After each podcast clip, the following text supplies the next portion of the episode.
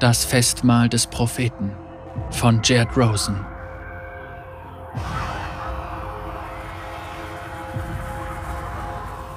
Meyer folgt einer Gruppe von Kultisten hinaus aus der Zeltstadt des Propheten in ein Tal am Rand der Wüste. Er ist sich nicht sicher, ob er die richtige Entscheidung getroffen hat. Hinter dem Felsvorsprung, auf dem heute Nacht die Predigt abgehalten wird, befindet sich ein, er kann es nicht anders als Loch beschreiben, das tief unter die Sande von Shurima in eine gleichzeitig wachsende und lebendige Leere führt. Den ganzen Tag über werfen diese Kultisten Tiere ins Loch, sie werfen einander ins Loch, manchmal werfen sie sich selbst ins Loch. Und, so hat Meyer gehört, das Loch reagiert darauf, indem es stetig weiter anwächst, damit mehr Kultisten mehr Tiere und mehr Menschen hineinwerfen können. Und es wächst weiter, und dieses furchterregende Wechselspiel kann sich wiederholen, bis das Loch so groß ist, dass etwas Großes hineinfallen kann. Vielleicht eine Stadt, Venashrame, murmelt er. Doch selbst wenn der gesamte Staat hineinfallen sollte, mit all seinen Häfen, würde er kaum die Ränder des Lochs streifen. Zuvor hat er einen Blick auf das Loch geworfen. Es ist zu groß, um echt zu sein, und doch. Niemand weiß, dass es hier ist, denkt Meyer, doch er ist schlau genug, diesen Gedanken für sich zu behalten. Er kann nicht riskieren, dass sich diese Menschen gegen ihn wenden. Der Begriff Menschen ist großzügig. Einige von ihnen zeichnet ein dunkelvioletter Schimmer hinter den Augen, der sich wie Adern in geschlängelten Mustern über ihre Gesichter zieht, und sie murmeln ständig von Ikathia oder etwas, das sie die Leere nennen. Er kann nicht zurück nach Hause. Er ist sich nicht einmal sicher, ob es sein Zuhause noch gibt, und doch kann er nirgendwohin fliehen als weiter in den Süden, wo das Land grau ist und Dinge, die nach Monstern aus alten Märchenbüchern benannt sind, über die Felsen kriechen. Meyer darf nicht aufhören zu laufen. Sollte er stehen bleiben, wird Noxus ihn finden, und weil er einen Offizier geschlagen hat, würden sie ihn töten. Bist du gekommen, um den Propheten zu sehen? Fragt ihn ein Mann, während die Menge einen weitläufigen Bereich, der wie eine Theaterbühne wirkt, betritt. Seine Haut windet sich ekelerregend unter einem zerschlissenen Mantel. Meyer sieht, wie sich die Zähne des Mannes in seinem Mund bewegen. Ja, antwortet Meyer. Er weiß, die Kultisten würden ihn erst ziehen lassen, wenn er eine ihrer Predigten angehört hat. Der Mann lacht. du bist neu, neu in der namenlosen Stadt, wie viele andere. Manche suchen nach dem Propheten, andere suchen nichts. Es ist alles dasselbe. Er zeigt auf sein Gesicht, das in der nächtlichen Luft schwach leuchtet. Sei nicht besorgt, mein Freund. Bald, schon bald wirst du verstehen. Der Prophet wird es dir zeigen. Die abendlichen Sterne, schwarz und gähnend und irgendwie näher als zuvor, funkeln bedrohlich über den Laternen der Menge. Unter diesem Licht liegt die Wüste, unter ihr das Loch. Und auf der anderen Seite des Lochs Freiheit. Meyer kann sie beinahe fühlen. Shurima wird von drei Seiten aufgefressen. Im Norden breitet sich Noxus entlang der Küste aus wie ein Geschwür und verleibt sich von großen Stadtstaaten bis hin zu Bauerndörfern mit einem Dutzend Seelen alles ein. In der uralten Hauptstadt bereitet sich Gerüchten zufolge der lange Zeit tote und jetzt anscheinend wieder lebendige Imperator Asir auf einen unvermeidlichen Krieg vor. Und im Südosten, nun, das hier ist der Südosten. Diese Menschen fressen ihn. Es muss hinter dem Loch etwas geben. Unten entlang der grauen, leblosen Küste, an der Südspitze der Halbinsel von Ikathia. Einen Schmugglerhafen oder vielleicht eine Anlegestelle für Fischerboote aus Bilgewasser? Meyer könnte auf einem Boot anheuern, auf den Schlangeninseln von vorne beginnen und dann. Hör auf zu denken! befiehlt der Mann mit dem gebrochenen Gesicht. Meyer blickt nach oben und sieht ein Dutzend zersplitterter, glühender Augenpaare ihn anstarren. Deine Gedanken sind laut. Sei still! Der Mann zeigt auf den Felsvorsprung, jetzt die Kanzel einer ausgezehrten Gestalt. Malzahar ist gekommen! Der Prophet ist in Schals und Mäntel gehüllt, die mit den Symbolen des alten Ikathia verziert sind. Er ist barfuß. Seine Hände scheinen wie in Totenstarre verfallen, klammernd, als wollte er eine Art monströser Kreatur abwehren. Sein Gesicht ist von einem langen violetten Tuch verhüllt, Und sein Kopf? Meyer fühlt, wie sich etwas wie ein Bohrer in sein Gehirn drängt.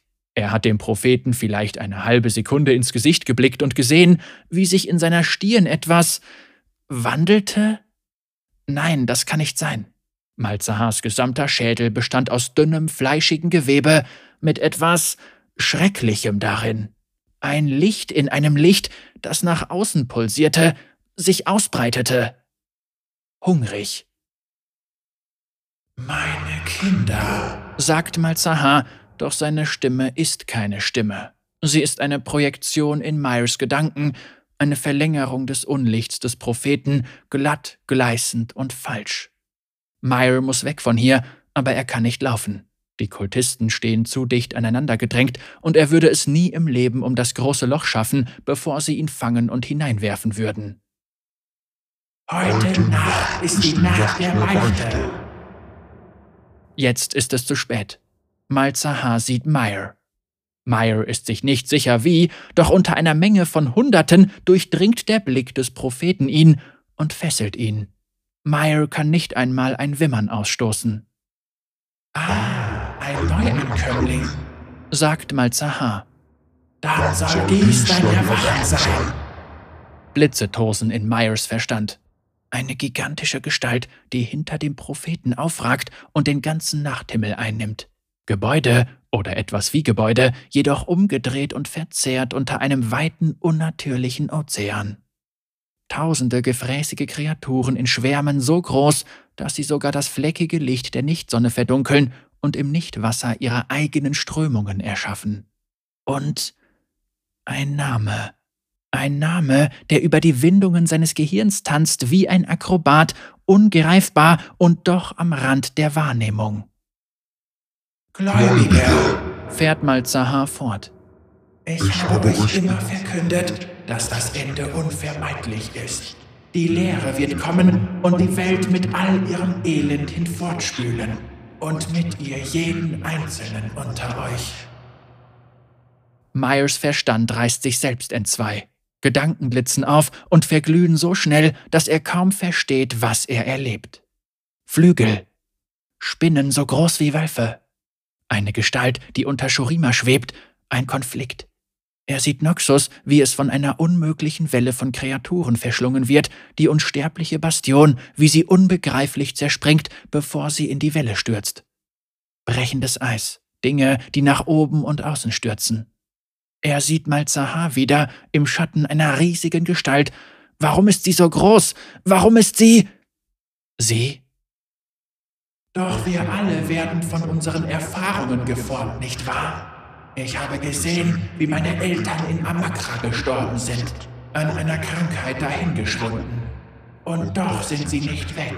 Die Erinnerungen an sie erfüllen einen Zweck und der Eindruck, den sie auf mich gemacht haben, hat mich zu dem gemacht, was ich bin und was ich bin, hat euch gemacht. Die Gestalt wird immer größer. Sie ist nicht materiell, nein, doch Myers Verstand klammert sich verzweifelt an allem fest, das er ergreifen kann, um sich selbst zu stützen und dem erdrückenden Gewicht des Propheten zu entrinnen. Die Lehre hat diese Erinnerungen gekostet, und sie will mehr. Die Kultisten strecken ihre Arme in die Höhe, und die Sterne stehen näher als je zuvor. Meyer muss sich festklammern. Gleich hinter dem Abgrund wartet die Freiheit, versucht er zu denken, doch die Worte versinken in seinem Verstand. Vor ihm, vor ihnen allen, ist Malzahar, nichts außer ihm. Die Lehre hat eine neue Gestalt angenommen, eine neue Möglichkeit. Einst sah ich die Welt enden in der Abwesenheit von Licht und Dunkelheit, der Gesamtheit des Nichts. Und das war falsch. Und so lege ich heute vor euch, vor allen meinen Kindern, Beichte ab. Die Lehre hat gesprochen und jetzt unter ihrem violetten Meer verlangt sie nach euch, euren Erinnerungen, euren Erfahrungen, eurer Existenz. Sie will alles. Meyer beginnt erst zu laufen, als der Boden unter seinen Füßen nachgibt. Der Abgrund wächst plötzlich an und verschlingt sie alle, die Zeltstadt, die Kultisten, alles, während Malzahar über ihnen schwebt und zusieht, wie sie alle ins pulsierende, lebendige Nichts stürzen. Und? So der Prophet. Sie wird alles haben. Einige Kultisten erstarren im Fall und dunkel leuchtende Korallen schießen aus ihrer Haut, bevor sie in die wogenden Wände des Lochs gezogen werden. Andere werden von schnellen Schwärmen seltsamer, schillernder Fische auseinandergerissen. Wieder andere stoßen einen Schrei aus, bevor sie verschwinden, als wären sie in einem Augenblick gelöscht worden. Wie die Sterne über ihm erlöschen Myers Gedanken einer nach dem anderen, während er schneller und immer schneller fällt. Die noxianische Invasion, seine Hand, wie sie einen Offizier schlägt, seine Familie, seine Freunde, seine Kindheit, seine Träume. Er versinkt im violetten Meer, vorbei an seltsamen, umgekehrten Gebäuden, die unvorstellbar aus dem lichtbefleckten Nichts hinter dem abscheulichen, lebenden Himmel der Leere hervorragen. Meyer erhascht einen Blick auf etwas Riesiges, das kurz davor ist, geboren zu werden. Als seine Gedanken verblassen, scheint sich die Gestalt zu bewegen, auf diese neue Nahrung zu reagieren, stärker zu werden als Meyer, die Kultisten, die Tiere, die Zelte, sie alle verblassen und vollständig von der sanften Küste der Realität gelöscht werden, um zu etwas Furchterregendem und Neuem gemacht zu werden. Ein einst als Meyer bekannter Mann schließt seine Augen, alles in ihm ausgehöhlt.